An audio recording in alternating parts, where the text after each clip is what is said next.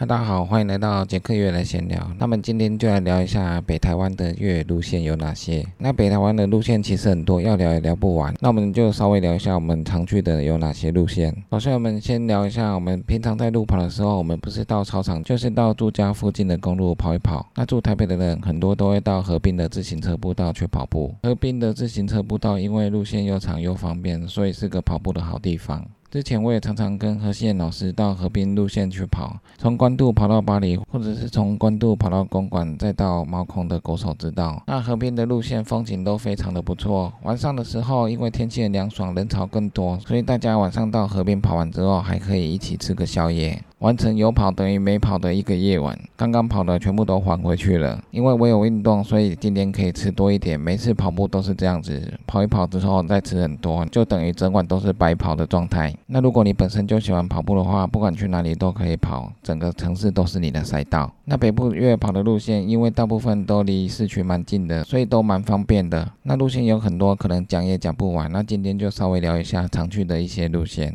那一般大家常去的路线就是阳明山大纵走的路线。那大纵走距离有点长，也可以分段走。我们从剑潭捷运站出发，上捷里之后再到老地方，再往上到丰贵嘴，到擎天岗。那再上到七星山之后，可以从苗圃下山，回到阳明山的公车总站。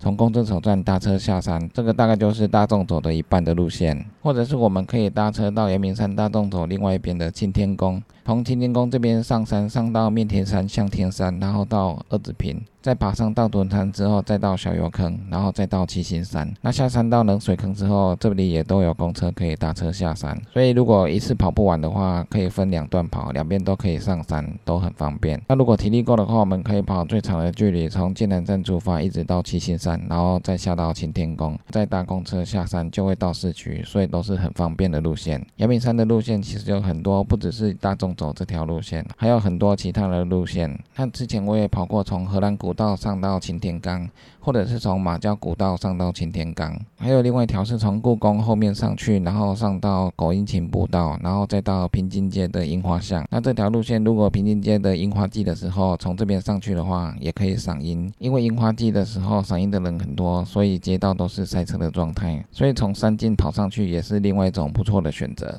另外我们可以搭捷运到石牌捷运站，然后再到阳明大学。那阳明大学后面就是有名的军舰岩。那一般大家上到军舰岩就会在那边看城市的风景还有夜景。那我们再往军舰岩的后面山径跑的话，就可以接到不同的路线，然后再绕一圈下来。下到军舰岩之后，附近有很多早餐店、美食街，那再吃个美食之后就可以再搭捷运离开，所以是非常的方便。或者是搭捷运到西湖捷运站，那从西湖捷运站后面走没多久就可以到金面山的登山口。那上到金面山的时候，那边的城市风景也非常的漂亮，还可以看到松山机场的飞机起落，而且晚上的时候也蛮多人上去看夜景的，所以夜景也非常的漂亮。那下山之后也是很快就可以到捷运站，这也是很方便的路线。那另外如果搭捷运到大湖捷运站之后，可以跑一段公路接到上龙船岩的山径，然后上到龙船岩之后，再从后面的山径绕一圈下来，下来来之后还可以经过白石湖吊桥，然后再经过碧山岩，再回到大湖捷运站。这条路线也是不错，也是蛮多人去践行的一条路线。那当然还有最热门的象山，搭捷运到象山捷运站之后，走没几步就会到象山登山口。那上去没多久就会到六巨石，很多人都会在那边跟一零一拍照。那到往上的话，我们会到拇指峰，然后再沿着步道走的话，会到九五峰，然后再一直走会到虎山。那沿路都可以看到山下的风景，所以视野都还不错。那最后我们会下到虎山步道，那下到虎山步道之后，那边也有捷运站可以搭，所以这条路线是人最多，有捷运站有景点，所以是非常热门的路线。如果我们再搭到木栅捷运站，那从木栅捷运站到政大之后，我们再从阶梯爬上指南宫。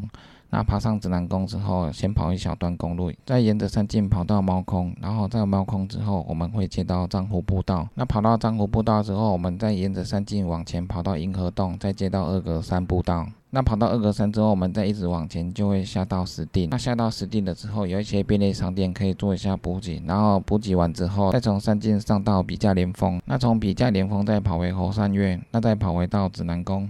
这段路线因为距离比较长，而且比较偏远，所以越野背包里面的水食物一定要带够。另外一个离城市很近的路线就是仙基岩，我们搭捷运到景美捷运站之后，然后从后面的路线上到仙基岩。那这一段路线大概都是以阶梯步道为主。那这一段路线不长，但是有很多支线可以绕，上山下山都可以跑回到不同的街道。那在山顶也可以看到城市的风景，所以也算是蛮方便的路线。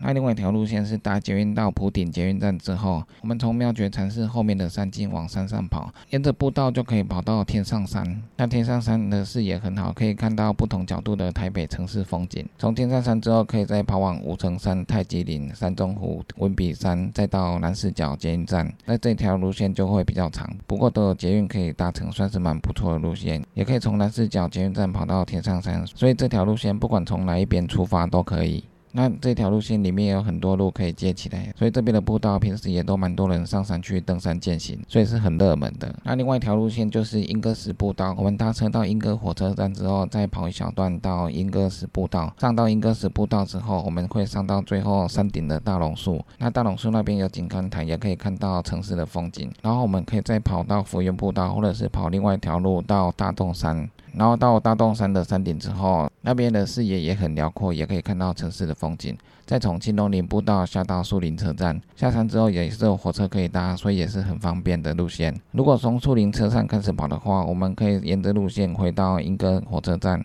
然后回到莺歌火车站的时候，那边也有很多美食可以吃，所以也是蛮热门的路线，假日登山的人也非常的多。那到树林之后再往上一点的话，我们可以到泸州的观音山。那观音山我们可以开车或者是搭车到凌云寺的阶梯之后，一直往上接到凌云寺，然后再接到占山步道。那占山步道之后会接到陡峭的山径，然后我们会经过一个大峭壁，爬上大峭壁之后，我们再下到北横古道，然后再沿着陡峭山径一直往上，就可以到达阴寒林。阴寒林的景观台可以看到淡水的出水口，还有城市的风景，还可以看到对面的阳明山，所以视野也是非常辽阔，这边的风景也非常的漂亮。那下山的时候，我们可以从世界步道下山，沿着路线我们可以接到丰贵斗湖步道，从山径下山到观音山游客中心。那这条路线也是非常的不错，假日整个观音山上都是人潮，而且公路的部分也是有很多人在那边骑单车，所以这边的山区也是非常的热门。那以上说的都是台北比较近，可以搭捷运就到的山区，也是非常方便，就可以越野跑的路线。如果我们再往外延伸的话，可以搭火车到三貂岭车站，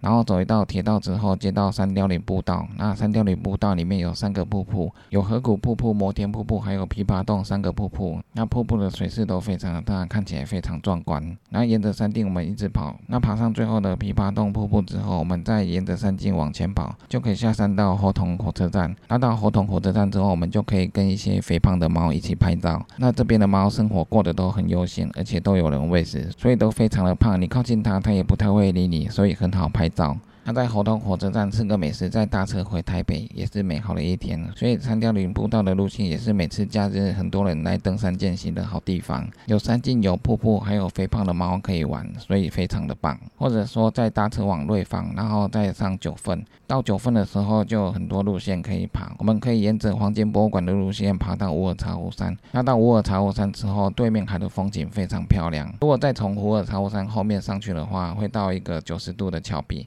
那上了这个九十度的峭壁之后，就到半屏山。那沿着半屏山的路线一直跑到草山战备道，那从草山战备道再接回黄金神社，然后再下到黄金博物馆，回到九份。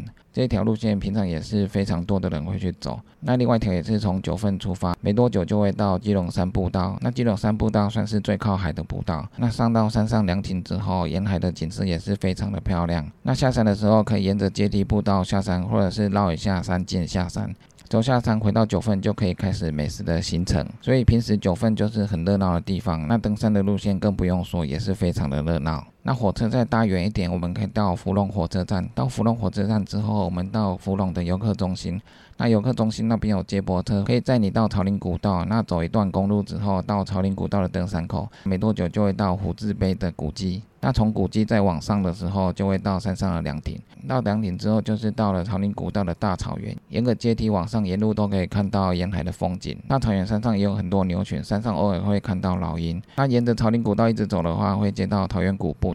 桃源谷那边的草原路线也是非常的漂亮，我们再沿着原路回到草林古道，然后再下山回到芙蓉火车站，再吃个美味的芙蓉便当。所以假日的时候也蛮多人喜欢到草岭古道来登山，有运动又有吃的行程，所以大家非常的喜欢。那我们今天介绍的就是从一开始搭捷运就可以到台北各山区的路线，那再延伸可以搭火车到三貂岭步道、乌尔草乌山、草岭古道等等，这些景点都非常的棒，也都非常的热门。那当然在北台湾还有很多路线可以登山、健行、越野跑，那不止这些路线而已。